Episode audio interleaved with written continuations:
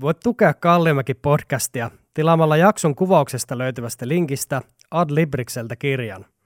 Tämän syksyn erityissuositukseni ovat Guardianin palkitsema Matthew McConaugheyn lämminhenkinen, seikkailullinen ja luova elämäkerta Vihreää valoa sekä Jordan Petersonin 12 uutta elämänohjetta järjestyksen jälkeen, jossa paneudutaan aiempaa kirjaa enemmän luovuuteen, kauneuteen ja romantiikkaan. Podcast saa pienen prosentin kaikista affiliaatiolinkin kautta tehdyistä tilauksista. Adlibriksellä on vaihtelevia kausitarjouksia. Käy tsekkaamassa tämän hetken kampanjat linkistä. Kuulet seuraavaksi keskustelun Ville Väyrysen kanssa. Ville on muurmelainen kirurgi, paikallispoliitikko ja kansanedustajaehdokas kevään eduskuntavaaleissa Keski-Suomen vaalipiirissä. Keskustelimme vakavista asioista – kuten Villen blogikirjoituksesta Haluan kuolla kuin kuningatar, jossa hän otti kantaa siihen, kuinka Englannin kuningatar kuoli vanhuuteen. Mutta tyypillisesti Suomessa kuolemalle pitää aina nimetä jokin lääketieteellinen sairaus syyksi. Keskustelimme myös lasten liikuntaharrastuksen tärkeydestä, hoitajien palkoista ja mahdollisuudesta saada kuudes lääkis Jyväskylään. Mulle jäi tunne, että Ville osaa ottaa kantaa vakaviin asioihin kunnioittavasti ja ihmisläheisesti. Ja toisaalta osaa säilyttää elämässä urheilumiehen pilkkeen silmäkulmassa, puhuttaessa harrastuksista ja kulttuurista. Tervetuloa Villelle uudestaan podivieraksi, vaikkapa keväällä. Nauttikahan keskustelusta. Etkö sä asu Murmassa? Joo, asun, Joo, kyllä. No niin. Kuinka kauan sä oot asunut? Mä oon ihan sieltä junnusta asti, tai niin kuin vahvista asti asuin oli 2006 tuota, tuota vappuna, kun muutettiin, että reilu 16 vuotta nyt. Asut. Just. Joo. No se on, sä oot just tullut siinä, kun meitsi on lähtenyt Inttiin, 2 05, niin, niin tota, siinä keppäin. Mutta mä siinä vielä ehkä vuoden pari pyörin vanhempien nurkissa sitten joo, Intin jälkeen, joo. niin ollaan me vähän aikaa oltu samaan aikaan. Joo, meille, että se tyttö, tyttö syntyi esikoinen just 2 05 ja sitten sitten kun oli reilu, reilu vuoden vanha, niin sitten muutettiin Muurmeen. Just. Ja poika on, poika on asunut siellä koko ikänsä. Että. Joo. Mäkin itse Rovaniemeltä lähtöisin. Että, Aivan. Niin, tota, mutta Muuramessa niin nyt on niin pisimmän, pisimmän pätkän elämästäni on Muuramessa asunut. Rovaniemellä asuu sen 14 vuotta ja sitten vähän siellä sun täällä tuossa välissä. Joo. Mutta sä oot päässyt ainakin hyvin sisälle päätellen siitä, kuinka paljon oot innostunut politiikasta Muurmassa. Oo, mä se oli tota, oliko ne nyt 2000 2008 vai 2009 oli kuntavaalit, mihin mä lähdin mukaan. Ja, ja tota, se oli semmoinen oikeastaan heräteostos ihan yksissä puutarhajuhlissa kysyttiin, että lähdenkö mukaan, mä että no voi mä lähteä. Siitä se sitten hiljalleen, hiljalleen. Sieltä joku puolueen jäsen, konkari kysyi sitten ja sai innostua. Se, se oli semmoinen naapurirouva, joka on ollut paikallinen kokoomusaktiivi vuosikausia. Niin tota, hän tuli siinä aamuyöllä puolimalin ääressä kysymään, että kiinnostaisiko kuntapolitiikkaa. Mä että mikä ettei. Et se oli ihan, ihan hyvinkin tämmöinen aktiivinen paikallinen, joka muitakin nykyisiä kokoomuslaisia on haalinnut mukaan sinne. Mites Muuramaissa kokoomus? Mä lähinnä tunnen itse Jyväskylän kokoomusta, mutta sitten välillä on kattellut tuonne omaan vanhaan kotipaikkakuntaan, että miten kokoomus voi Muurmassa? Ihan hyvin. Meillä on pikkusen koko ajan jäsenmäärä lisääntyy ja tota, mehän saatiin paikkoja nyt kuntavaaleissa se kuudesta hyppäsi yhdeksään, että periaatteessa 50 prosentin hyppäys tuli, tuli tuota edelliseen, että siinä mielessä ihan hyvin ja nyt ollaan kolmanneksi suurin puolue siinä. Se on aika hyvin kyllä. Joo. Muistan, että vähän pienempi oli. Anteeksi, toisiksi suurin. Tietysti, toisiksi suurin. Niin, toisiksi joo. Duuri, joo. Just. Joo. Nyt on kokoomus kyllä aika hyvässä nostessa ollut toki viimeisen vuoden ainakin ajan ja aiemminkin. Ja... On joo, että nyt kyllä meillä ihan niin kuin, etenkin valtakunnallisesti katsoo, niin kyllä meillä tosi hyvä tilanne on, mutta tässä on tietenkin vaali, vaalivuosi on aina vähän turbulentti, että katsotaan mitä, missä keväällä mennään. Sä oot eduskuntavallessa ollut kerran aiemmin ainakin eholla. Joo. Joo. Kerran. Miltäs, mä aina itse tälleen, mä oon politiikassa melko junnu tälleen, kahdet vaalit takana. ja sitten tuossa aina kuulee porukka sanoo sitä, että että tota, aluksi sitä paikallispolitiikkaa ja sieltä haetaan niitä kannuksia ja sitten sieltä voi lähteä koittamaan sinne valtakunnan politiikkaan. Sitten kun on kokemusta ja näyttöjä, niin mikä on sun kokemus tästä? Että meneekö se näin, että sieltä paikallistasolta sitten saa niitä samoja oppeja vai onko se ihan eri juttu tuo valtakunnallinen? Siis no mä en ole tietenkään, kun en ole valtakunnan politiikassa ollut, mutta kyllä mä näkisin, että se ihan eri juttu on, on ilman muuta, että kyllähän varmaan paikallis- jos ajatellaan ihan puhasta paikalliskuntapolitiikkaa, sitten valtakunnan tason politiikkaa, niin ne, se ei ole ehkä niin semmoista puoluepainotteista paikallistasolla kuin sitten taas val- valtakunnan tasolla. Ja nyt on, mikä on mielenkiintoista, on tämä väli, väliporras, mikä tuli tänä vuonna, eli tämä alue, alue tota, valtuusto – aluevaalien kautta, niin se on ehkä, se on ehkä tämmöinen välimalli näistä kahdesta, ehkä jopa niin kuin pikkusen lähempänä sitten noin niin kuin puoluepoliittisesti jopa sitten valtakunnan politiikkaa, mutta, mutta kyllä kai semmoinen normaali kehityskäyrä on paikallispolitiikan kautta eteenpäin, mutta mä luulen, että se on jopa sitten semmoinen äh, aika lailla – noin niin kuin se intokin lisääntyy sieltä, että se on, se on semmoinen hirveän luonnollinen tapa, että siihen on helppo lähteä mukaan se paikallispolitiikka, sitten into lisääntyy ja sitten lähdetään, lähdetään valtakunnan politiikkaan mukaan, että, että en mä nyt näkisi, että siinä mitään estettä kenellekään mennä suoraan eduskuntavaaleihin yrittämään, mutta on se aika kova homma sitten kerätä, jos ihan vakavissa aikoina läpipäästä, niin, niin on, on iso homma lähteä tuntemattomana nimenä kyllä suoraan valtakunnan tasolle. Ja kyllähän toi politiikka varmaan aika paljon on myös sitä, että oppii sitä niiltä omilta vertaisilta, niiltä puoluetovereilta. Se on tavallaan taito, joka opitaan, ainakin yhteistyö siellä. Kyllä, nimenomaan, just nimenomaan tämä yhteistyö ja tämmöinen oman, oman ryhmän merkitys ja sitten ryhmien välisen yhteistyön merkitys ja semmoinen – moni varmaan lähtee niin kuin minäkin semmoisella ehkä romanttisella ajatuksella aikoina, että nyt minä lähden muuttamaan asioita ja minulla on hyvä visio, minkä minä toteutan, mutta ei niitä toteuteta itsekseen, että kyllä se vaatii, vaatii ehdottomasti oman ryhmän sisällä yhteistyökykyä, mutta käytännössä poikkeuksetta sitten myös, myös ryhmien yli. Ja se on tämä tämmöisen monipuoluejärjestelmä suola mun mielestä, että, että siellä, siellä pärjää, jos osaa verkostoitua ja tulee erilaisten ryhmittymien kanssa toimeen ja osaa perustella omat asiansa, niin siitä se lähtee. Se vaatii opettelua varmasti kaikille, ketkä lähtee mukaan. Joo, on toi mielenkiintoista näin niin kuin poliittisen junnun silmiin. Tuossa oli just ne satavuotisjuhlat ja siellä sai kuunnella monia puheita ja paljon sitä tulee skannailtua ympärille ja mietittyä, että mitäs poliittista ajatusmaailmaa tämä puoluetoveri tai tämä puoluetoveri edustaa ja varmaan kokoomuksessa voisi jaotella ehkä vaikka neljäänkin ryhmään tai useampaankin, että mitkä, mitkä on niitä suurimpia ryhmiä siellä sitten valtakunnallisesti. Mutta hyvin ne on näyttänyt tulevan toimeen keskenään näin niin kuin junnun silmi.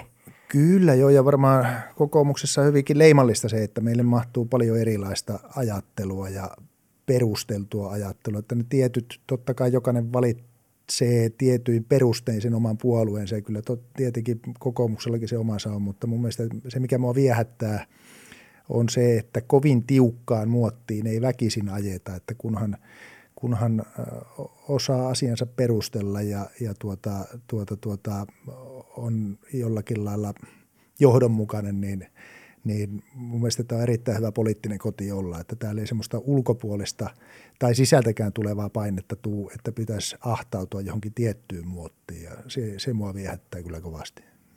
Joo, tonkin on huomannut. Mutta mit, mitä sä sanoisit, että on ne yhdistävät tekijät? Mä heitin sinkulle tämän saman kyssäri. miten sä kuvailisit parilla kolmella sanalla omin sanoin sitä, minkälaisena sä oot kokenut kokemuksen? No kyllä se ihan siis perimmäinen ajatus on totta kai semmoinen yrittäjyyden arvostaminen ja, ja edistäminen ja kunnioittaminen, että kyllä se varmasti jokainen kokoomuksen toiminnassa virallisesti mukana oleva ymmärtää sen, että mikä, mikä merkitys yrittäjyydellä on elinvoimaiselle yhteiskunnalle. Että se on varmaan se ihan semmoisia pohjimmaisia juttuja ja työn, työn tekemisen arvostaminen ja palkitseminen. Ja tietenkin sitten se nyt on tämä perinteinen verorasitteen kohtuullisena pitäminen, mutta kyllä mun mielestä kokoomuksessa erittäin hyvin ymmärretään sitten toisaalta taas hyvinvointiyhteiskunnan merkitys ja sitä, että kaikki, kaikki tavallaan tuo kykyjensä ja mahdollisuuksien mukaan siihen yhteiskuntaan oman panoksensa ja, ja tota, kyllä siihen hyvin läheisesti liittyy myös vero, verokertymä. Että semmoinen realistinen, realistisella tavalla hyvinvointi yhteiskuntaa tukeva ajatus ja arvomaailma. Mutta kyllä se sitä yrittäjyydestä lähtee, että se on varmaan se suurin yhdistävä tekijä. Joo, mun oma tausta kun on sieltä perheyrittäjyydestä. Meillä oli siis sensorialan perheyritys. Voi yhä hyvin siellä Muuramessa. Itse en ole mukana, me tehtiin yrityskaupat ja sen jälkeen mä siirryin tekemään näitä podcasteja. Mm. Mutta mun oma malli myöskin politiikkaan tulee tosi vahvasti sieltä, eli yksityisen sektorin kautta. Voit kuvitella, kuinka mielenkiintoista mun on katsoa näitä julkisen sektorin niin sote-aiheita, mm. koska mulla aina lähtee raksuttamaan mm. siellä se, että okei, ei ole saatavuutta, hmm, miten yksityinen, niin kuin täysin yksityinen teoreettinen malli ratkaisisi tämän. Ja sitten sieltä kautta lähdetään hakemaan sitä inspiraatiota. Tämä on se, miten mä katsoin mm-hmm. sote. Esimerkiksi aluevaaleissa oli esille. Mutta mikä on sun semmoinen niin päätapa katsella asioita, kun sulla on se vahva kokemus sieltä oman ammatin kautta ja sitten sulla on tietty poliittinen puolue ja missio, jota sä oot lähtenyt toteuttaa. Niin miten sä kuvailisit itse tätä, mitä sä lähdet ratkaisemaan ja tuleeko sulla siinä semmoinen niin kuin ristiriitainen olo, että vitsi, nyt pitäisi saada paljon resursseja, mutta niitä ei toisaalta ole ja tarvii niin ratkaisun tähän. Puhutaanko me nyt nimenomaan sotesta ja terveydenhuollosta? Joo. Joo. Tota, Tämä on ehkä semmoinen, semmoinen kokonaisuus, mikä tietyllä tavalla pitäisi katsoa aika lailla palanen kerrallaan ja, ja mikä mua, siis mua vuosien varrella kaikessa sote- ja nimenomaan terveydenhuoltoon liittyvässä keskustelussa mua on häirinnyt semmoinen vahva poliittinen ideologinen ajattelu ja, ja tota, siinä mä oon jollakin lailla ehkä yrittänyt, en nyt etäännyttää, mutta ehkä lähestyä semmoista pragmaattiselta ammattinäkökulmalta näitä asioita. Tässä pitää kaikista ottaa ne parhaat puolet. Eli meillä on, meillähän on yksi käytännössä kiistatta maailman parhaimpia julkisia eh, terveydenhuoltojärjestelmiä, jossa on tällä hetkellä omat suuret ongelmansa. Eh, osa niistä ongelmista on sellaisia, mitkä me kaikista parhaiten pystytään korjaamaan julkisen järjestelmän sisällä vahvistamalla tiettyjä alueita ja sektoreita, mutta sitten samalla meidän pitää muistaa, että meillä on eh, ehkä niin kuin huomattavan alikäytetty yksityinen sektori siinä rinnalla, josta meillä olisi hirveän paljon opittavaa ja hirveän paljon rajapintoja, yhteistyökeinoja ja mahdollisuuksia, mitä me ei ole käytetty vielä hyväksi. Ja se on ehkä ollut se suurin ongelma, että me ei olla missään vaiheessa näiden vuosien varrella keskusteluissa oikein löydetty semmoista hyvää hybridiä näistä kahdesta, jossa se keskustelu olisi tavallaan erkaantunut sitä kaksinapaisuudesta ja aidosti ruvennut ratkaisu, ratkaisukeskeisesti hakemaan sieltä vastauksia. Nyt mä toivoisin, että me päästäisiin hyvinvointialueiden kautta siihen, ainakin meillä olisi hyvä mahdollisuus siihen ja jopa meillä on jossakin määrin pakko päästä siihen, koska, koska tuota me, ei, me ei enää, meillä kerta kaikkiaan loppuu pelimerkit kesken, jos me ei saada, saada tota, toimivia yhteistyökumppaneita hankittua. Sä oot siellä aluevaltuustossa, niin tälleen tavalliselle veronmaksajalle, no oli ehdokkaana, niin en ihan tavallinen, mm. mutta kuitenkin en ole siellä päättämässä enkä näkemässä sitä valmistelua ja suunnitteluvaihetta. Miten sä kuvaisit sitä, että missä siellä ollaan nytten alue, hyvinvointialueen taholta poliittisesti? Ollaanko siellä, niin onko kaikki selvää siellä vai onko tämä, niin kuin, että nyt rakennetaan jotain uutta?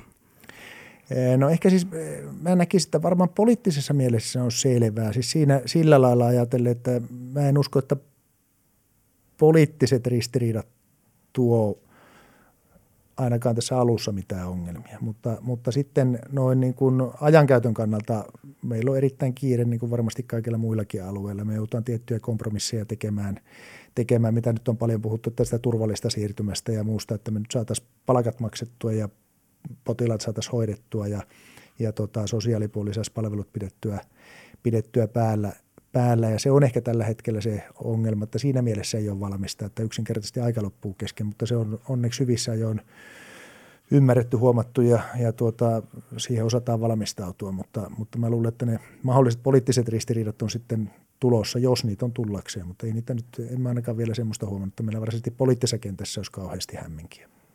Joo, mä luulen, että tavalliselle kansalaiselle toi homma valkenee tässä vuosien saatossa. Huomataan, että kuntien vaikutusvalta ja toisaalta verotuksellinen tarve on pienentynyt, eli kunnan rooli on pienentynyt, alueen rooli on tullut siihen väliin. Ja sitten nähdään, mitä se on. Mm-hmm. Mutta aika paljon kansa tässä pohtii, että saa nähdä, saa nähdä mitä tapahtuu. Sitä pohtii varmaan, musta tuntuu, että moni ammattilainenkin vielä pohtii, että se, se ei ole kauhean selvä ihmisille, mitä tulee tapahtumaan. Ja ja tota, ehkä tässä hyvinvointialueiden kannattaa panostaa, panostaa aika vahvasti tiedotukseen ja viestintään sen suhteen, että mitä, mitä vuodenvaihe tuo tullessaan. Ja ehkä etenkin siihen, että mitä se ei tuo tullessaan, että jonkun verran on semmoista odotusta, että ikään kuin tulisi kauheita mullistuksia heti päivittäiseen toimintaan, mikä, mikä on hyvin epätodennäköistä ja aika epätoivottavaakin, että eiköhän se aika lailla näyttänyt tammikuun samanlaisena kuin joulukuukin työntekijälle ja toivottavasti myös, myös tuota potilaille ja asiakkaille. Joo, otas tähän väliin tämmöinen yleisökyssäri. Yleisön jäsen oli kurkannut sun blogia. Sieltä on tällainen ote. Priorisointi ja sisältöjen sekä prosessien tarkastelu tulevat todennäköisesti olemaan ainoita keinoja, joilla terveydenhuollon omilla aikuisväestöön kohdistuvilla toimilla voidaan saavuttaa merkittävää taloudellista säästöä ja kustannusvaikuttavuutta. Joudumme miettimään panostuksia, mihin meillä on kussakin elämänvaiheessa varaa – Priorisointi ei liity ainoastaan potilaan ikään. On myös pohdittava, mitä tulemme jatkossa tarjoamaan julkisin varoin. Miten hoitoa tulisi priorisoida käytännössä? Vaikea aihe. Täytyy sanoa, että kun itse politiikkaan lähdin, niin mietin, että mitenköhän tuun tähän ottamaan kantaa. Mm. Tota, priorisointi on semmoinen, onneksi on nyt herännyt, herännyt se keskustelu ja sitä ei enää pelätä. Mä esimerkiksi jo pelkästään neljä vuotta sitten, sitten se oli jo niin kuin melkein kiellettyjen sanojen listalla, mutta se on ehkä nyt osattu hiljalleen ottaa oikealla tavalla. Eihän priorisointina se halutaan ehkä siinä sille kärjistävässä mielessä viedä aina siihen, että, että tietyn ikäisiä ei enää hoideta tai tietyn kuntoisia ei enää hoideta. Se ei tarkoita sitä. Meillä on paljon, paljon asioita, meillä on tiettyjä vaivoja, sairauksia, joita voitaisiin ajatella, että tarviiko julkisen – julkisen tai julkisella rahalla, tai mä en tarkoita, että tarviiko, mutta ainakin meidän pitää käydä keskustelua, että onko semmoisia tiettyjä vaivoja, mitkä, mitkä voidaan sitten hoidattaa jollakin muulla kustannuksella kuin julkisilla yhteisillä varoilla. Toinen asia on se, että se on ihan fakta, että kaksi viimeistä elinvuotta tällä hetkellä on ihmiselämän kalleimmat terveydenhuollon suhteen ja kyllä se on vaan ihan tosiasia, että meidän on pakko miettiä ainakin sitä kautta, että jos me halutaan nykyinen panostus nykyisellä laajuudella ja nykyisellä laadulla tarjota kaikille, keille me ollaan e-, ennenkin se tarjottu täysin muuttumatta, niin silloin me ollaan sen tilanteen edessä, että meidän on lisättävä meidän rahallista panostusta terveydenhuoltoon. Meidän ikäpyramidi tulee muuttumaan niin, että meillä on 15 vuotta tästä eteenpäin, meillä on yli 84-vuotiaita arvioiden mukaan tuplasti sen verran, mitä tällä hetkellä on. Yli 74-vuotiaita on 38 prosenttia enemmän kuin tällä hetkellä. Kaikki muut ikäluokat tulee pienenemään. Niin se oikeastaan se, mihin mä tuossa blogissa viittasin, liittyy ehkä siihen, että meillä aika paljon lasketaan ehkäisyn, ehkäisyn varaan meidän taloudellisen rasitteen helpottaminen, että se jollakin lailla tuo ihan valtavia kustannussäästöjä tulevaisuudessa, että kun me ennaltaehkäistään ja sitten me vältetään tiettyjä erikoissairaudon palveluita tai tiettyjä kansansairauksia, mutta kun se fakta on tällä hetkellä se, että se valtaosa menee siihen kahteen viimeiseen elinvuoteen, niin se ei liity semmoisiin hoitoihin, jotka jollakin lailla olisi ehkäisevillä toimenpiteillä – vältettävissä, vaan ne on tämmöisiä kalliita erikoissairaanhoitoja, jotka tulee sitten vastaan joka tapauksen tulevaan vähän myöhemmässä vaiheessa. Ja tämä on sitten aika laaja kysymys, kysymys että missä vaiheessa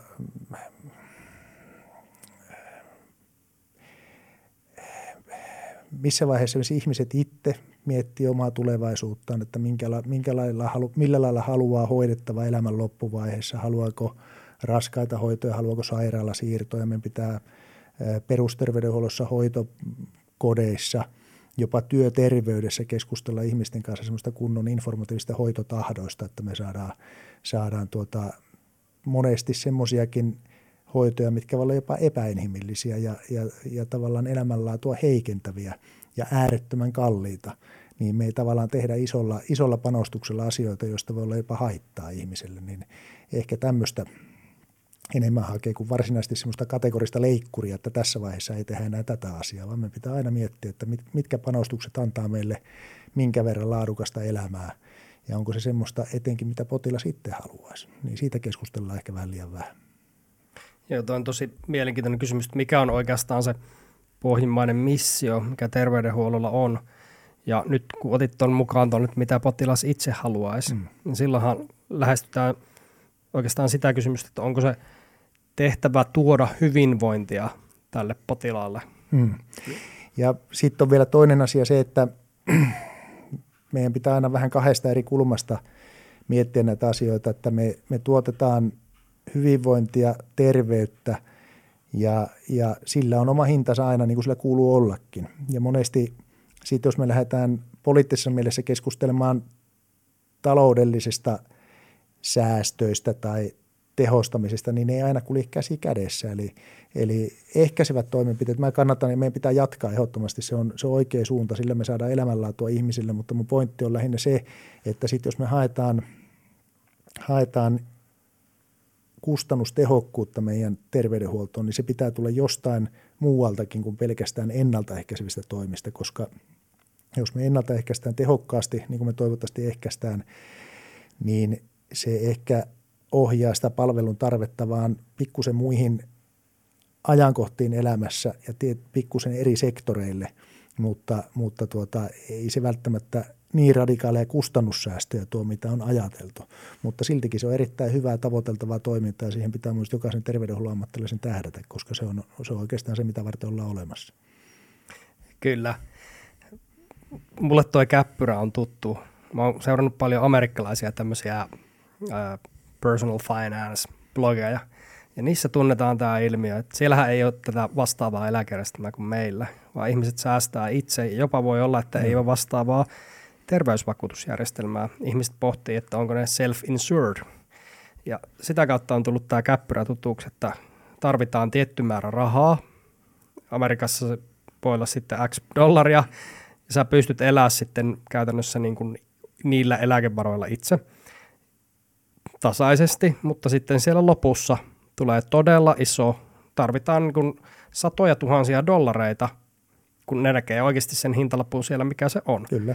Ja se on nimenomaan nämä ihmisen viimeiset vuodet, se on vain fakta. Joo, näin se on, ja ei se, on niin kuin, se, on, se, on, se, on, se on luonnollista, se on fakta, mutta se on semmoinen fakta, mikä pitää, me ei voida niin semmoisiin semmoisiin kauhean graaveihin yleistyksiin lähtee just sillä, että no nyt kun me ennaltaehkäistään, niin sitten me ollaan pelastettu. Että meidän pitää aina miettiä, että mihin se, mihin se ennaltaehkäisy johtaa, mitä se vaatii meiltä ja mikä on se, mikä on se reaalimaailma, missä me eletään, eletään ja, ja tota, e, sitten tavallaan tehdään ne mahdolliset liikkeet sen mukaan, että ihan pelkkien tämmöisten hyvin voimakkaiden yksinkertaistusten varaan me ei voi ja, voi, ja jos ajatellaan hyvinvointialueiden yhteispotti on 21-22 miljardia vuodessa, niin niin me ei voi ihan, ihan sille kaikkia mutkia oikoa ja ajatella, että näin tässä tulee tapahtumaan. Me pitää oikeasti tietää luvut ja miettiä, mitä niiden takana on. On mielenkiintoista, tästä on kavereiden kanssa ollut keskusteluja, ja siellä tulee usein tämmöinen väite, että ihmisen henkeä tulee aina pidentää kaikin mahdollisin keinoin, sillä ei ole periaatteessa mitään hintalappua. Mutta mä törmäsin tästä vastaesimerkkiin. Aikanaan kuulin, että jos ihmisellä on vaikkapa kuolettava sairaus ja siihen olisi saatavilla joitakin hoitokeinoja, mutta ne on hyvin kalliita, niin osa ihmisistä tietyssä vaiheessa toteaa vaan, että ne miettii sitä ja käy läpi ja toteaa, että tosta, tosta eteenpäin en enää jatka näitä hoitoja. Voin jättää lapsilleni hieman enemmän rahaa, omaisuutta, perintöä ja oma elämäni on kenties joitakin kuukausia lyhyempi. Eli yksilön tasolla näitä karuja päätöksiä ja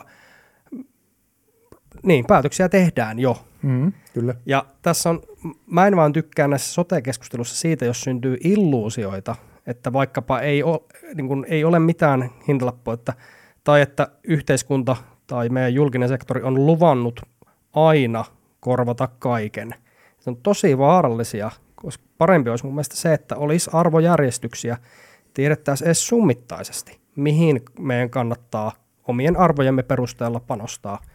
minkäkin verran. Juuri näin, siis hintalappu on ilman muuta olemassa. Se on, se on ihan siinä, jokainen, joka sanoo muuta, niin valehtelee, valehtelee itselleen. Ja tota, kyllä niille periaatteessa pystyy, pystyy euromäärät laskemaan, mutta sitten se on arvo, arvovalinta yksilön tasolla joskus jatkossa mahdollisesti jopa yhteiskunnan tasolla, että kuinka paljon panostetaan, mutta se mikä unohtuu keskusteluista, että niillä on myös inhimillinen hintalappu. Ja, ja tota, se mikä on ammattilaisena kaikista tuskallisinta nähdä, nähdä, että me ajaudutaan paljon tilanteisiin, joissa me tehdään asioita vastoin ehkä tervettä järkeä ja lääketieteellisiä tosiasioita, joilla tulee toki taloudellinen hintalappu, mutta sille tulee myös se inhimillinen hintalappu, joka on kiistatta me tiedetään, että tämä, tämä ei ole tälle yksilölle hyväksi ja niitä tehdään väärillä perusteilla ja, ja niin kuin sanoit, että törmää siihen väitteeseen, että aina se ensimmäinen asia on se ihmiselämän pidentäminen, mutta se ei missään nimessä saa olla ensimmäinen asia, vaan aina pitää miettiä kaikki, kaikki aspektit siitä. Ja yksi on se semmoinen inhimillinen hintalappu, joka, joka sitten se on monesti se suurin ja se on ehkä niin jopa, jopa turhauttavin sivusta katsoa, että me ei, me ei saada, ehkä se on sitten oma ammattitaitoakin ei osaa käyttää tarpeeksi hyvin, että ei, tuu, ei, ei osaa näitä asioita sitten keskustella mahdollisimman hyvin, mutta se on se, se on se juttu, mikä olisi meidän vastuulla hoitaa ja tuoda se realiteetti mukaan, koska me, meidän täytyy aina ajatella kuitenkin sen potilaan parasta. Sitten se taloudellinen hintalappu on se ongelma, koska yksittäiset ammattilaiset, he ei voi kauhean, kauhean vahvasti poiketa valtavirroista ja yleisistä käytänteistä, vaan meidän, meillä pitäisi olla joku sellainen yhteinen keskustelu, missä me oikeasti käy, ruvetaan käymään yhteiskunnan tasolla asioita läpi, että, että minkälainen, minkälainen taloudellinen panostus missäkin tilanteessa on, on hyväksyttävä. Ja näistä puhutaan näistä laatupainotteista elinvuosista ja muista. Joskus ne, on, joskus ne osataan hyvinkin tavallaan hyvin määrittää, mutta niissäkin omat puutteensa. Että, mutta se on semmoinen yhteiskunnallinen keskustelu, mihin me tullaan joka tapauksessa lähivuosina ajautumaan. Se, se on ihan fakta, että näistä, ja näistä puhutaan koko ajan enemmän enemmän, niistä pitää puhua enemmän enemmän, mutta se pitää puhua kokonaisuutena ja ehkä semmoinen, semmoinen kauhean jyrkkä vastakkainasettelukaan tässä asiassa ne ei, ei tuo mitään lisää, että se pitää, pitää käydä hyvin laajasti ja asiallisesti se keskustelu. Just näin. Ja tuossa tullaan oikein hyvin siihen pointtiin, että politiikassa aina kaiken takana on loppujen lopuksi kuitenkin arvovalinta. Mm. Eli etsitään ihmisryhmät, selvitetään mitkä on kunkin meistä ne arvot ja sitten sovitaan, neuvotellaan yhdessä, että mitä me, kun meidän arvot on oikeasti nämä, niin miten tulee tehdä, mitkä pitää olla lait ja mitkä pitää olla direktiivit. Ja sitten päästään siihen yhdessä neuvoteltuun paikalliseen parhaaseen lopputulokseen. Kyllä. Sitten jos ollaan ihan, ihan eri sfääreillä tai keskustellaan siitä, että mikä on totta tai leimataan, että polarisoidaan tilanne, niin sitten ollaan hakoteilla. Niin, eikä se, se ei johda mihinkään. Että. Tuosta aiheesta vielä. Sulla oli mielenkiintoinen blogiteksti, jossa kerroit siitä, että Englannin kuningatar sai kuolla vanhuuteen. Joo. Eli... Se oli hänen virallinen kuolinsyy. Mutta Suomessa tämä ei se voisi ei, tapahtua. No se itse asiassa tota, se ei, ei käytännössä. Mä oon, mä oon sen jälkeen itse asiassa on kuullut, että periaatteessa semmoinenkin ilmeisesti hyvin laajojen – laajojen selvittelyiden jälkeen on teoriassa mahdollista, mutta mä en olisi omalla lääkäriurallani törmännyt kertaakaan siihen, että potilas on kuollut vanhuuteen. Eli, eli heille pitää lainausmerkeissä vähintäänkin keksiä joku syy ja siinä on tiettyjä ongelmia sen takia, koska se meidän lainsäädäntö lähinnä sinne, jos mennään oikeuslääketieteelliseen selvittelyyn, jota, jota sitoo hyvin tarkat kriteerit, milloin siihen voidaan mennä – ja sitten jos me ei mennä oikeuslääketieteelliseen selvittelyyn, niin sitten, sitten on tota, käytännössä ollaan tilanteessa, jossa meillä ei ole mahdollisuutta tehdä mitään muutakaan kuolemansyyn selvittelyä, vaan me kirjoitetaan tavallaan ilman, ilman no käytännössä puhutaan silloin ruumiavauksesta, niin me joudutaan kirjoittamaan potilaalle kuolintodistus, ja kuolintodistuksessa pitää olla ne kuolin syy. Ja silloin me mennään näihin keuhkokuumeisiin ja, ja aivotapahtumiin, mitä meidän pitää sieltä jollakin keinolla miettiä, että mikä se nyt sitten mahdollisesti olisi. Me ollaan monesti puhuttu sitä kollegakunnassa, että, että se, kun ihminen kuitenkin jossain vaiheessa se elämä loppuu, loppuu ja tulee tämmöinen tietynlainen haurastuminen, että, että se olisi arvokasta ja, ja ehkä poistaisi semmoista semmoista itseisarvoista medikalisaatiota tästä maailmasta, että jos me ei, jos me ei kerta kaikkiaan pystytä määrittämään mitään erityistä tautia, niin se olisi aika arvokastakin, että ihminen voisi kuolla vanhuuteen, niin kuin, niin kuin kuningatar teki. Ja jos mulle tuli itselle silloin mieleen, että mäkin haluan aikanaan kuolla vanhuuteen, että se kertoo sitä, että on, silloin on elänyt suhteellisen pitkän elämän ja silloin on saanut elää suhteellisen terveenä ja, ja tuota, tuota, tuota, mun mielestä se on erittäin arvokas tapa mennä, mennä ja tuota, Minusta oli hieno, hieno nähdä jotenkin, jos oli jossain lehdessä, että, että ihminen on kuollut vanhuuteen. Se auttaa käsittelemään sitä. Ne, jotka jää tänne suremaan, niin on paljon helpompi ja luonnollisempi mm. käsitellä se, kun se, sitä ei ole medikalisoitu. Juuri näin. Voisin kuvitella, että ennen vanhaan tämä on ollut, kuolema on ollut lähempänä monella tapaa.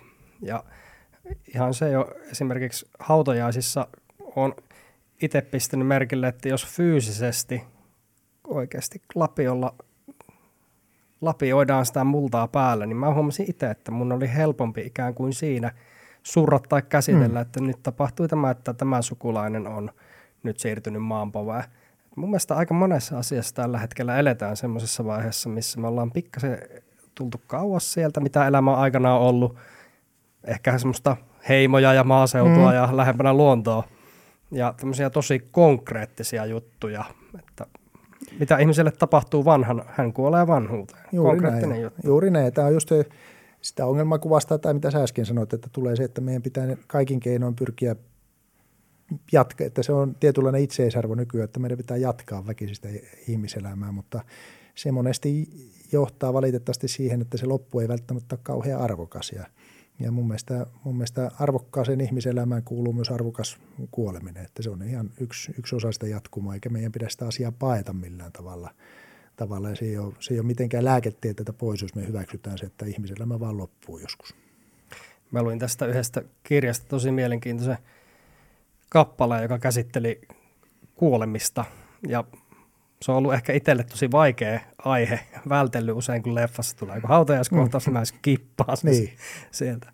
Mutta se kirja, siinä mä muistan vielä yhden lauseen siinä, että we are, we are all members in the brotherhood of death. Mm. Kuulostaa tosi synkältä, mutta sitten se viesti oli loppujen lopuksi täysin päinvastainen, että se oli niinku vapauttava viesti, että kuolema on se, mikä tulee ajallaan siellä, mm. mutta se saa sitten nimenomaan sen katseen kääntymään tässä ympärillä oleviin ihmisiin ja tähän hetkeen kun se on siellä oikealla paikallaan Juuri ja näin. hyväksyy sen. Juuri näin.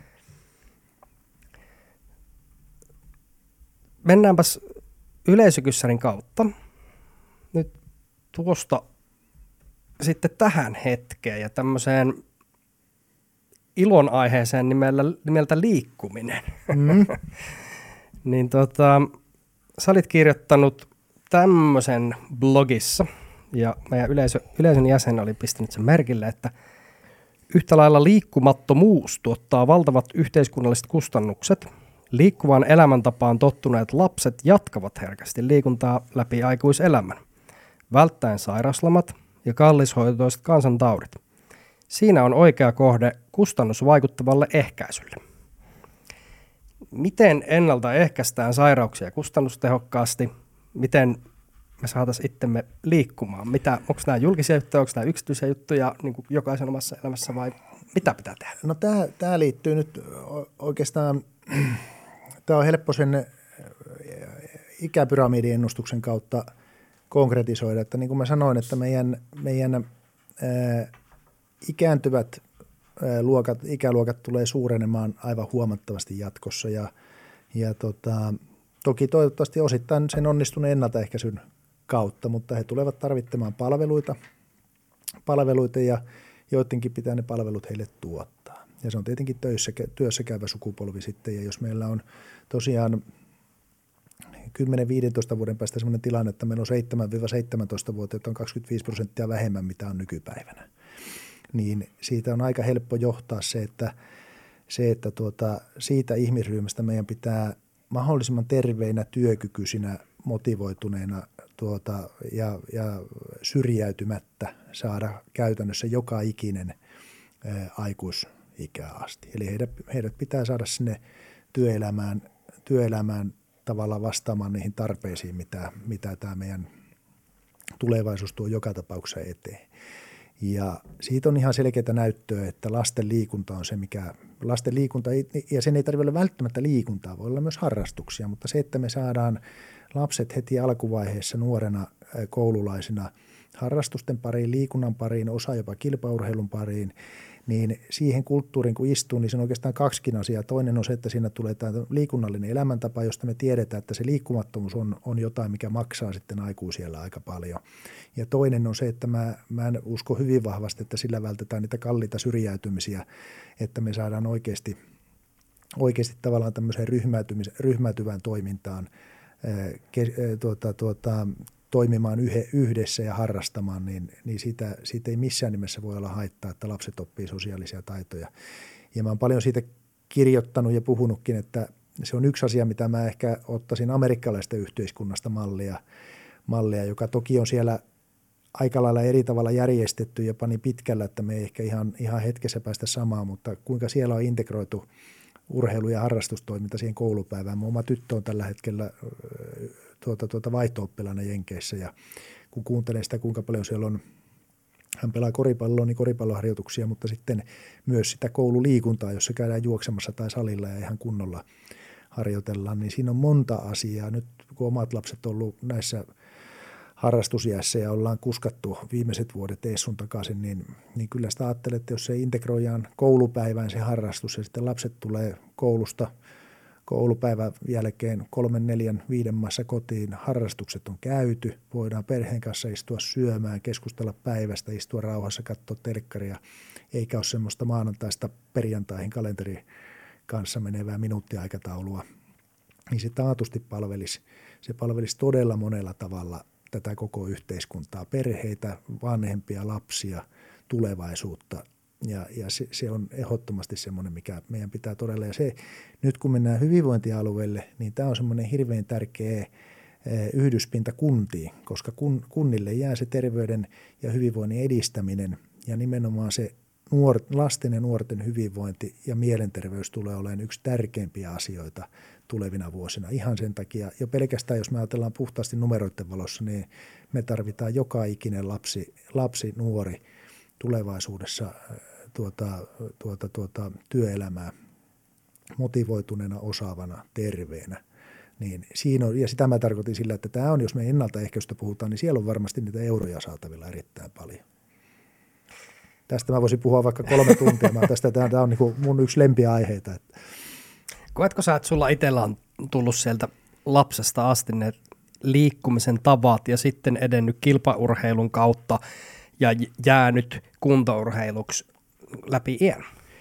Kyllä, ja se on, se on itse asiassa se, mikä siinä on kaikista erikoisinta, tai se erikoista mutta se on jännä huomata, että, että nyt kun on kiireinen aikuisikä, itsellekin monesti jää se liikunta tekemättä. Saattaa olla pitkiä aikoja, että paino vähän heittelee ja, ja tota, huomaa, että ei jaksakaan, kun on kiirettä ja, ja tota, menee paljon. Mutta silloin, kun sen on aikanaan oppinut sen tavan, se on, se on tosi helppo tietyllä tavalla sitten uudestaan istuttaa, istuttaa tietoisesti, että hei nyt mä rupean kuntoilemaan, sen tietää miten se tehdään, sitä ei, sitä ei jännitä ja tavallaan on repertuarissa aika paljon sitä, että voi lähteä pallopeleihin tai voi lähteä joukkuepeleihin tai voi lähteä salille tai voi lähteä juoksemaan.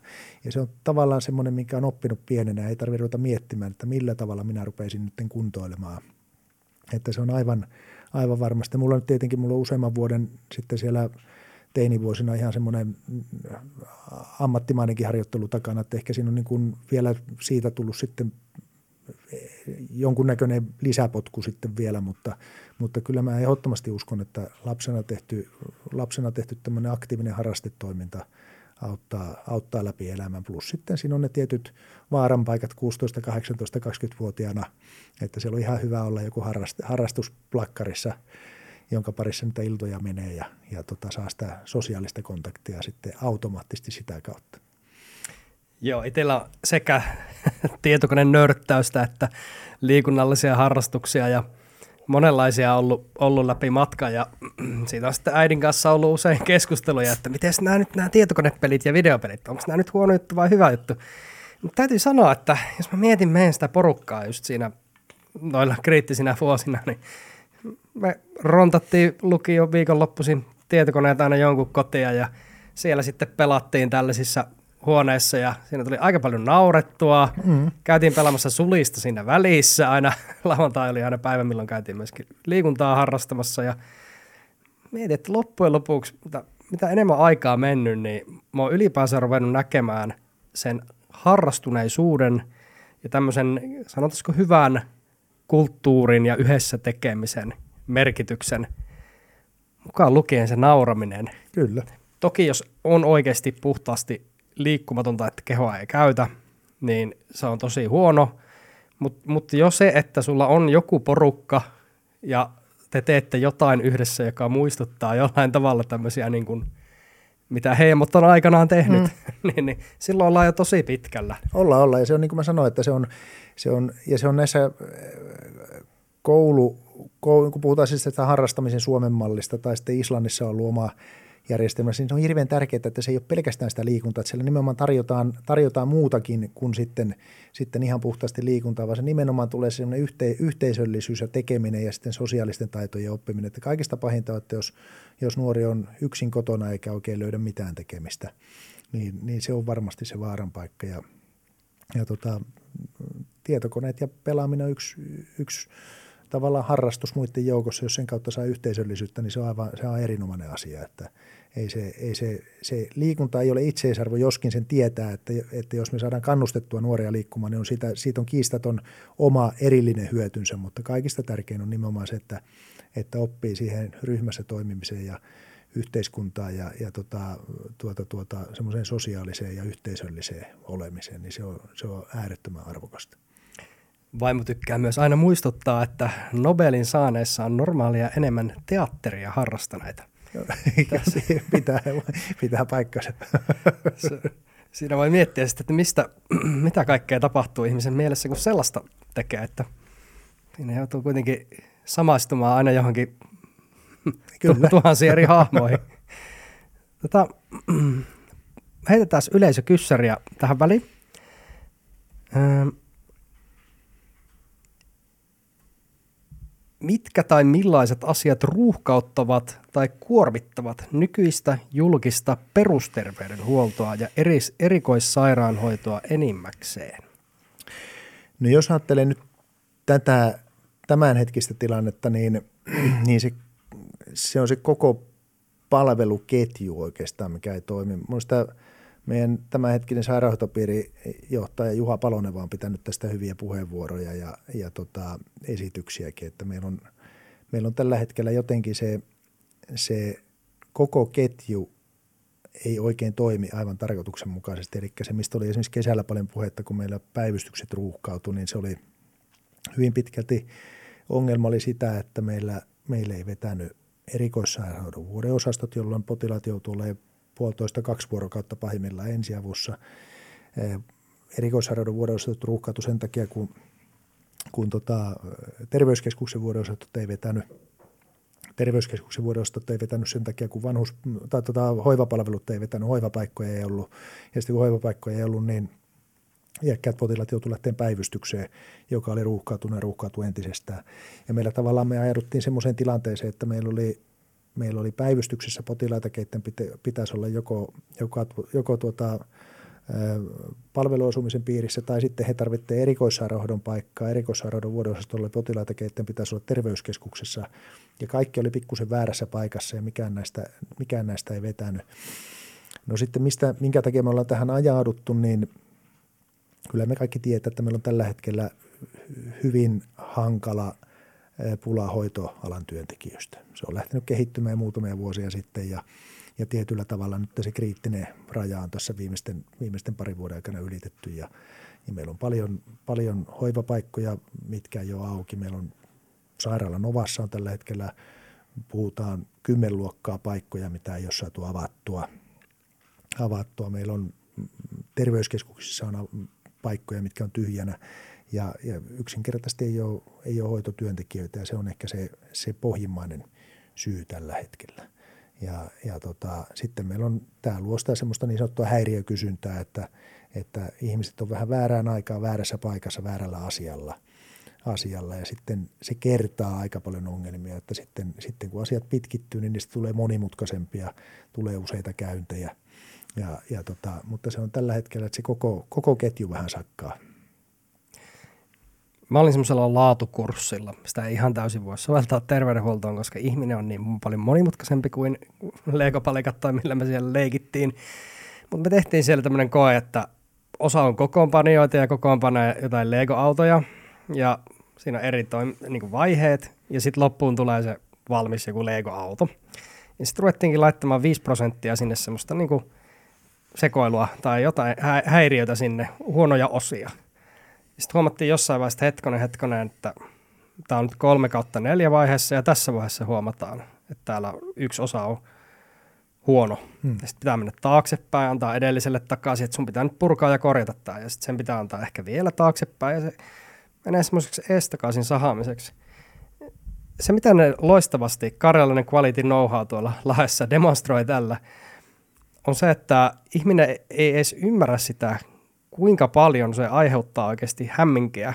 Ne voi olla ihan älyttömän isoja ne vaikutukset, mitä muutaman prosentinkin tämmöiset häiriöt aiheuttaa siihen koko ketjuun. Kyllä, juuri näin. Ja sitten kun ottaa huomioon sen, että ihminen on vielä niin monivivahteinen koke- kokonaisuus, kun me puhuttiin siitä, että mikä lisää ihmisen elämän ta, ta, niin kuin ar- arvokkaita vaikkapa viimeisiä vuosia, millaiset on arvokkaita viimeisiä vuosia. Et sekään ei ole aina selvää ja kaikki ei ole sitä samaa mieltä, tai että tässä ei voi seurata pelkästään mm-hmm. numeroita. Niin voin vain kuvitella, kuinka, kuinka paljon sitten terveydenhuollossa on sitä potentiaalia, että homma kertautuu ja tulee tosi iso tämmöinen niin ketjureaktio. Kyllä, siis sen, se on no oikeastaan taas jos palataan näihin iäkkäisiin ihmisiin, niin, niin se, sehän on, se on todella ongelmallinen tilanne, että jos, me, jos meillä on lonkkamurtumapotilaita tai, tai ihan yleistilataan heikentyneitä potilaita, ketkä rupeaa olla iäkkäitä hauraita ja he joutuu tuommoiseen hyvin ruuhkaseen, ruuhkaseen, kiireiseen, äänekkääseen päivystyspoliklinikkaan ja viettävät siellä puolitoista vuorokautta, niin periaatteessa semmoinen – suhteellisen suoraviivaisesti hoidettava vaiva, joku lonkkamurtuma tai muu, niin saattaa kertautua, sillä tulee sitten keuhkokuumeita, tulee sekavuutta, tulee lisää kaatumisia, aivotapahtumia ja, ja tavallaan semmoinen hauras elimistö on aika häiriöherkkä herkkä sitten, että jos, se, jos me ei saada, saada sitä tuotantoketjua, tai tuotantoketju on ehkä vähän kylmä sana, mutta tavallaan sitä meidän, meidän prosessia e, toimimaan optimaalisesti, niin ne ongelmat voi kertautua monta kertaluokkaa itseään isommiksi ihan yksittäisten, yksittäisten henkilöiden kohdalla, joka taas omalta osaltaan kuormittaa sitä järjestelmää entistä, entistä enemmän ja tuo sitä inhimillistä kärsimystä, että, että meidän pitäisi, niin kuin nyt kesällä huomattiin, niin se on aika paljon se ikääntyvä väestö kärsii siitä, että jos meidän systeemi ei toimi. He joutuu olemaan väärissä paikoissa, heidän hoito viivästyy ja sitä kautta heille tulee – tulee niin kuin huomattavia ongelmia, ongelmia niin, niin eh, me, meidän on niin pakko saada tämä systeemi kuntoon ihan sen takia, että ne, ne ongelmat on huomattavasti itseään isompia, kun ne rupeaa kertautumaan ja, ja se tulee nimenomaan sen, sen semmoisen, että ei meillä ehkä, jos, jos sinä tai minä joutaa ottamaan viikko tai kaksi pidempää ajokorttitarkastusta, niin se ei ole se ongelma, mutta, mutta sitten, että jos on, on tämmöisessä häiriö, häiriöherkässä tilassa niin oleva ihminen tai potilas, niin kyllä meidän pitää pystyä toimimaan optimaalisesti sillä lailla, että me vältetään kaikki vältettävissä olevat ongelmat, jotka sitten tuo niin kuin aivan huomattavan paljon enemmän, enemmän lisää rasitetta kaikille, koko järjestelmälle, yksilölle, mille tahansa. Työvoimaa tarvitaan lisää. Sä olit kirjoittanut blogissa ottanut kantaa, nythän väännettiin palkoista paljon, ja sä otit kantaa blogissa, että olisi toivonut hieman erilaista ratkaisua kuin tämän, että tasaisesti mm-hmm. laitetaan vaan könttä Joo. prosenttikorotus kaikille. Mihin suuntaan sun mielestä pitäisi mennä palkkauksessa? että saataisiin mahdollisimman hyvin sitä väkeä sinne alalle? No jos me puhutaan, puhutaan nyt niin kuin nimenomaan hoito, hoitoalan työntekijöistä, niin kyllä mä olen sitä vuosikausia puhunut ja, ja olen edelleenkin sitä mieltä, että meillähän on se ongelma, että meiltä lähtee aika paljon, aika paljon semmoista hyvässä työiässä olevaa ammattilaista joko toisille aloille tai sitten, sitten siirtyy, siirtyy tavallaan eteenpäin tietynlaisiin hallinnollisiin tai, tai tuota, koulutuksellisiin toimiin tai hankkeisiin. Kaikkea tarvitaan, mutta ei ylemmäärin. Et meillä, mitä mä oon itse seurannut hoitoalaa, niin sieltä puuttuu semmoinen merkityksellinen progressio palkkakehityksessä. Eli meillä, on, meillä saattaa olla koulun penkiltä tuleva hoitaja, joka tienaa summan X rahaa ja, ja tuota, sitten eläkeiän kynnyksellä oleva vastaavaa työtä 35 vuotta tehnyt hoitaja, kuka tienaa 100 euroa enemmän. Ja kyllä meidän pitää pystyä luomaan semmoinen systeemi, koska me, puhutaan, kaikki puhuu koko ajan sitä, että meillä ei ole hoitotyötä tekeviä käsiä, käsiä eikä ammattilaisia, niin silloin meidän pitää panostaa siihen, että miten me saataisiin pidettyä nämä ammattilaiset potilastyön parissa. Niin silloin se tarkoittaa sen, että kun he tulee, tulee ja heillä siintää se 3-40 vuoden ura edessä, niin heillä pitää olla sellaisia tiettyjä mahdollisuuksia nähdä, että okei, okay, että kun mä haen tämän ja tämän, se voi olla lisäpätevyys, se voi olla se, että osoittaa sitoutumiset työpaikkaan, se voi olla se, että kouluttaa nuorempia, se voi olla, että ottaa tiettyjä vastuualueita, mutta se, että siellä olisi uran aikana saavutettavissa 4, 5, 6 selkeää palkkaporrasta, jossa sitten, sitten tuota, puhuttaisiin satojen eurojen korotuksista, että, että siihen oikeasti luota semmoinen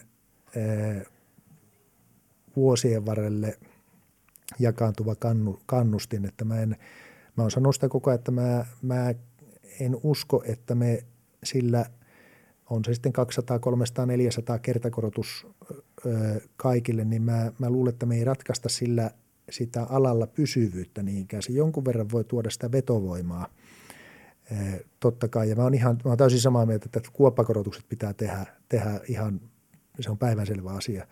Mutta mä pelkäsin sitä, että jos tulee aivan hillittömän korkea kuoppakorotus, niin meillä ei oikein sitten varaa lähiaikoina tehdä semmoista kunnolla houkuttelevaa palkka, palkkaprogression mahdollistavaa systeemiä, joka olisi mun mielestä ihan keskeinen siinä, että me oikeasti saadaan pidettyä ihmiset alalla.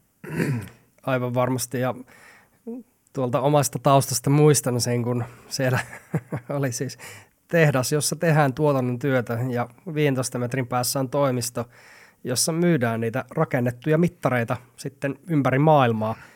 Ja 50 metriä toiseen suuntaan on tuotekehitys, missä kehitetään mm. niitä laitteita eteenpäin.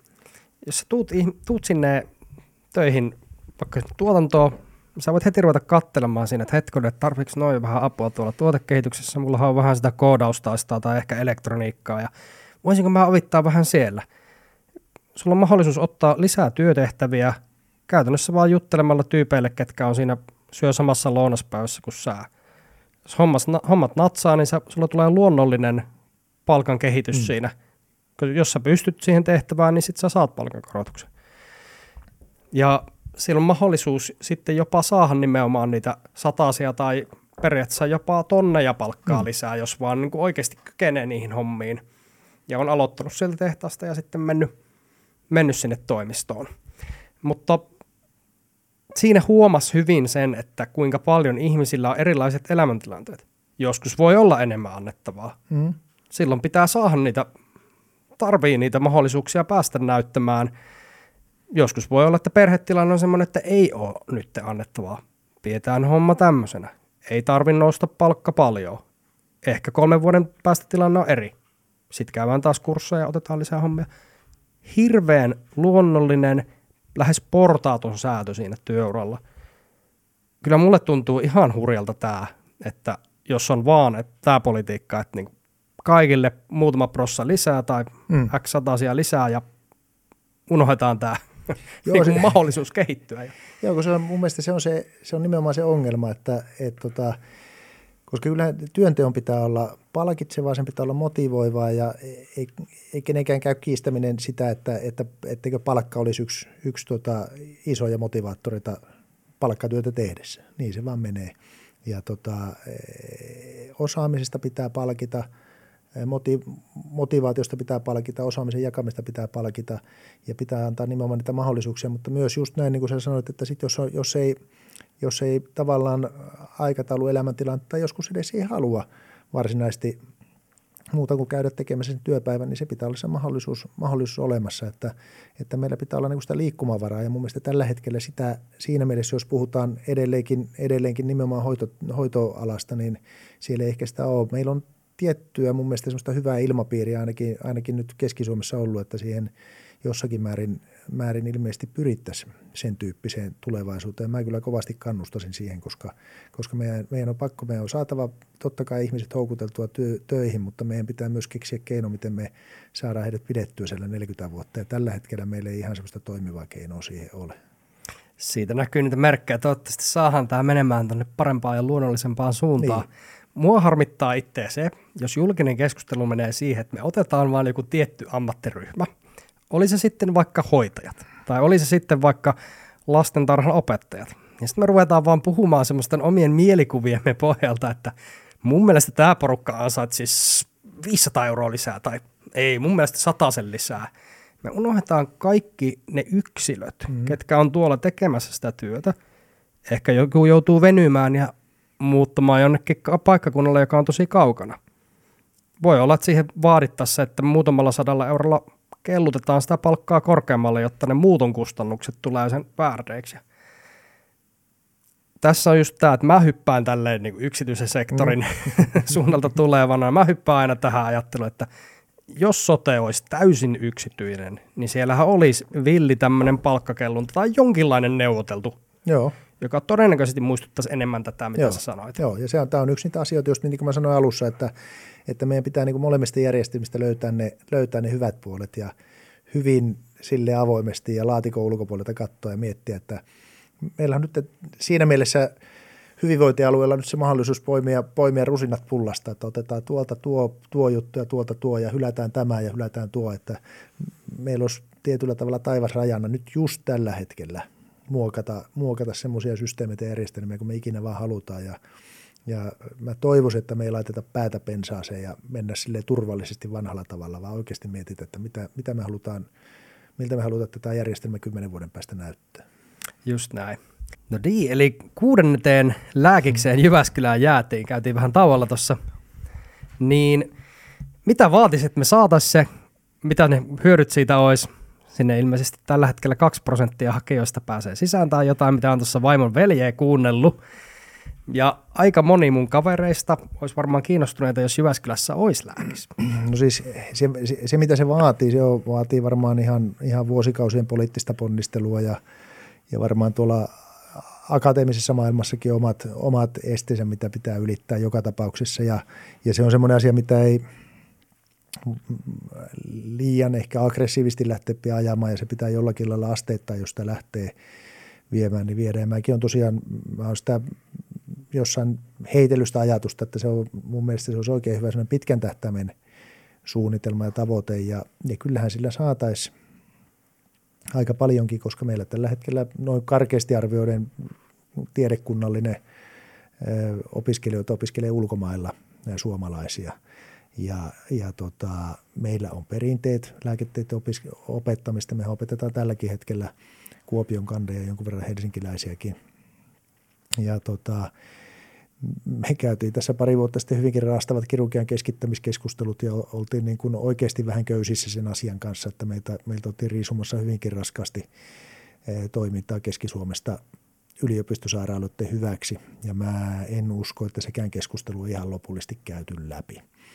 Ja, ja tota, kyllähän se, mitä enemmän meillä olisi lääkärikoulutusta Keski-Suomessa, niin kyllä se sementoi meidän asemaa sitten tässä erikoissairaanhoidon kentässä ihan varmasti Suomen maassa, että me ollaan kahden, kahden yliopistosairaalan puristuksessa, että meillä on 150 kilometriä Kuopioon, 150 kilometriä Tampereelle ja, ja tota, molemmat kyllä varmasti niin kuin avosyliä ottaa meidän toimintoja, toimintoja ja, ja tota, jos me halutaan – oikeasti pitkällä tähtäimellä turvata, turvata meidän, jos ajatellaan sairaalan ovan toimintaa, niin yksi hyvä keino olisi siinä, että me, me aktiivisesti haetaan sitä lääkärikoulutuksen vahvistamista. Ja silloin siellä loppupäässä siintää se, että se voisi olla se kuudes tiedekunta, mutta se ei ole semmoinen, se ei ole missään nimessä semmoinen asia, mitä mä pystyn toteuttamaan ja, ja se ei ole vuoden eikä kahden asia, vaan se on semmoinen pitkä, pitkä keskusteluprosessi ja sitä ajatusta mun mielestä kannattaa iskostaa kyllä, että,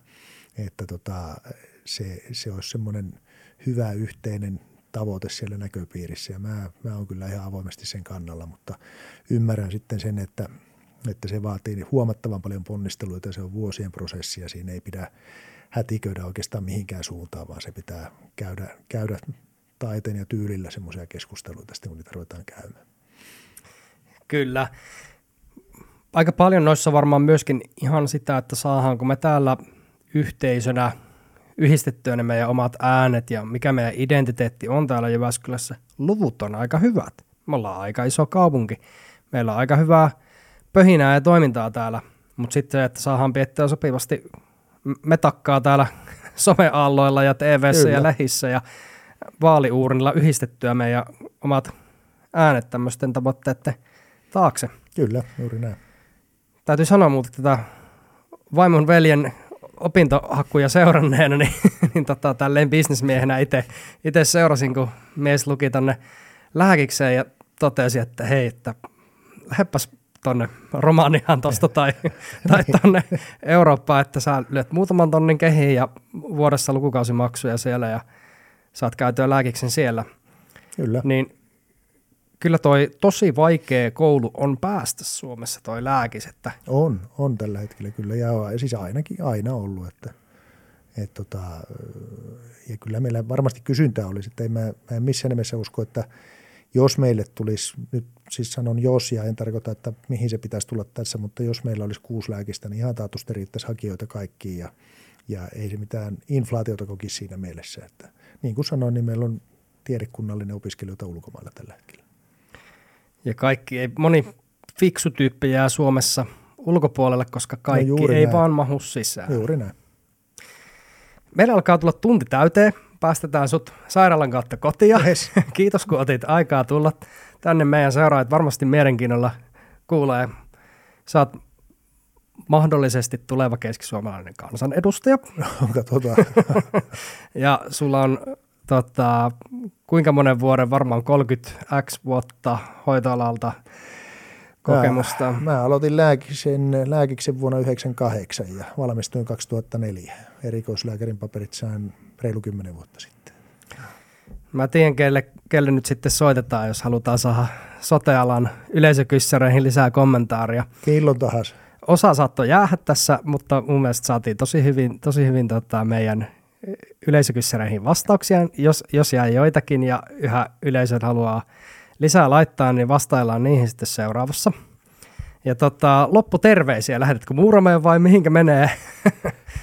Jaa, tämä tulikin äkkiä. Mä lähetän itse asiassa, mä lähetän tuota, mä lähetän nämä tuonne, tuonne Louisianaa omalle tyttärelle, niin mä velvoitan hänet kuuntelemaan tämän podcastin. Mahtavaa. Mulla, mä joudun hänestä päästään irti, eikä ole vielä ihan sidut sen kanssa, niin, niin tuota, lämpimiä, lämpimiä terveisiä Nettaväyryselle merten taakse. Kun mä mietin, että missäköhän osavaltiossa, vaimon sisko oli nimittäin just tuossa käymässä Jenkeissä, ja heti kysyi, että mikä osavaltio, menin kurkkimaan politiikkaa, ja joo, ja näin paljon äänestänyt todennäköisesti siellä Clintonia ja, tai Bidenia ja näin paljon äänestänyt Trumpia, ja Louisiana, nyt mä menen katselemaan heti tuossa, paljonko siellä, siellä on, tota, siellä oli just nämä midtermit. Niin oli, niin oli jo. Ja, ja Netta että se muutti Texasista, Texasista per, sen perheen mukana tota, tota Louisianan puolelle ja vaikuttaa olevan kovasti tyytyväinen. Ja on hieno, hieno vuosi siellä menossa. Vitsi, hyvä tuohon ikävaiheeseen vielä, niin saa tuommoisen avarakatseisuuden tuolta, että näkee vähän, siellä näkee kaikilla elämän osa-alueilla jonkun eri mallin kuin mitä meillä on täällä. Sitten voit poimia siltä ne parhaat päältä Kyllä. molemmista jutuista. Juuri näin. Hienoa. Minnekähän mä lähettäisin terveisiä? Mä lähetän terveisiä Mikalle ja meidän perheterveys Poppoolle, jolta mä sain myöskin tähän, tähän tota yleisökyssäreitä vähän mainitsematta nimiä, pidetään vähän anonyyminä, mutta, mutta tota, meillä oli pientä startuppia vireillä, laitettiin kuitenkin jäihin, mutta jätettiin yhteystiedot ja porukka porukka, niin tota, kaikki on kiinnostuneita näistä sote-asioista, niin Sieltä, sieltä saatiin vähän yleisökyssäreitä tänään ja varmasti jatkossa myöskin. Niin kiitoksia sinne. Jes, pistetään homma purkkeen ja Yes. ei muuta kuin tervetuloa uudestaan Joo, käymään. mielelläni, mielelläni. Kiitos kutsusta. Tämä oli oikein mukava. Kiitos. Kiitos.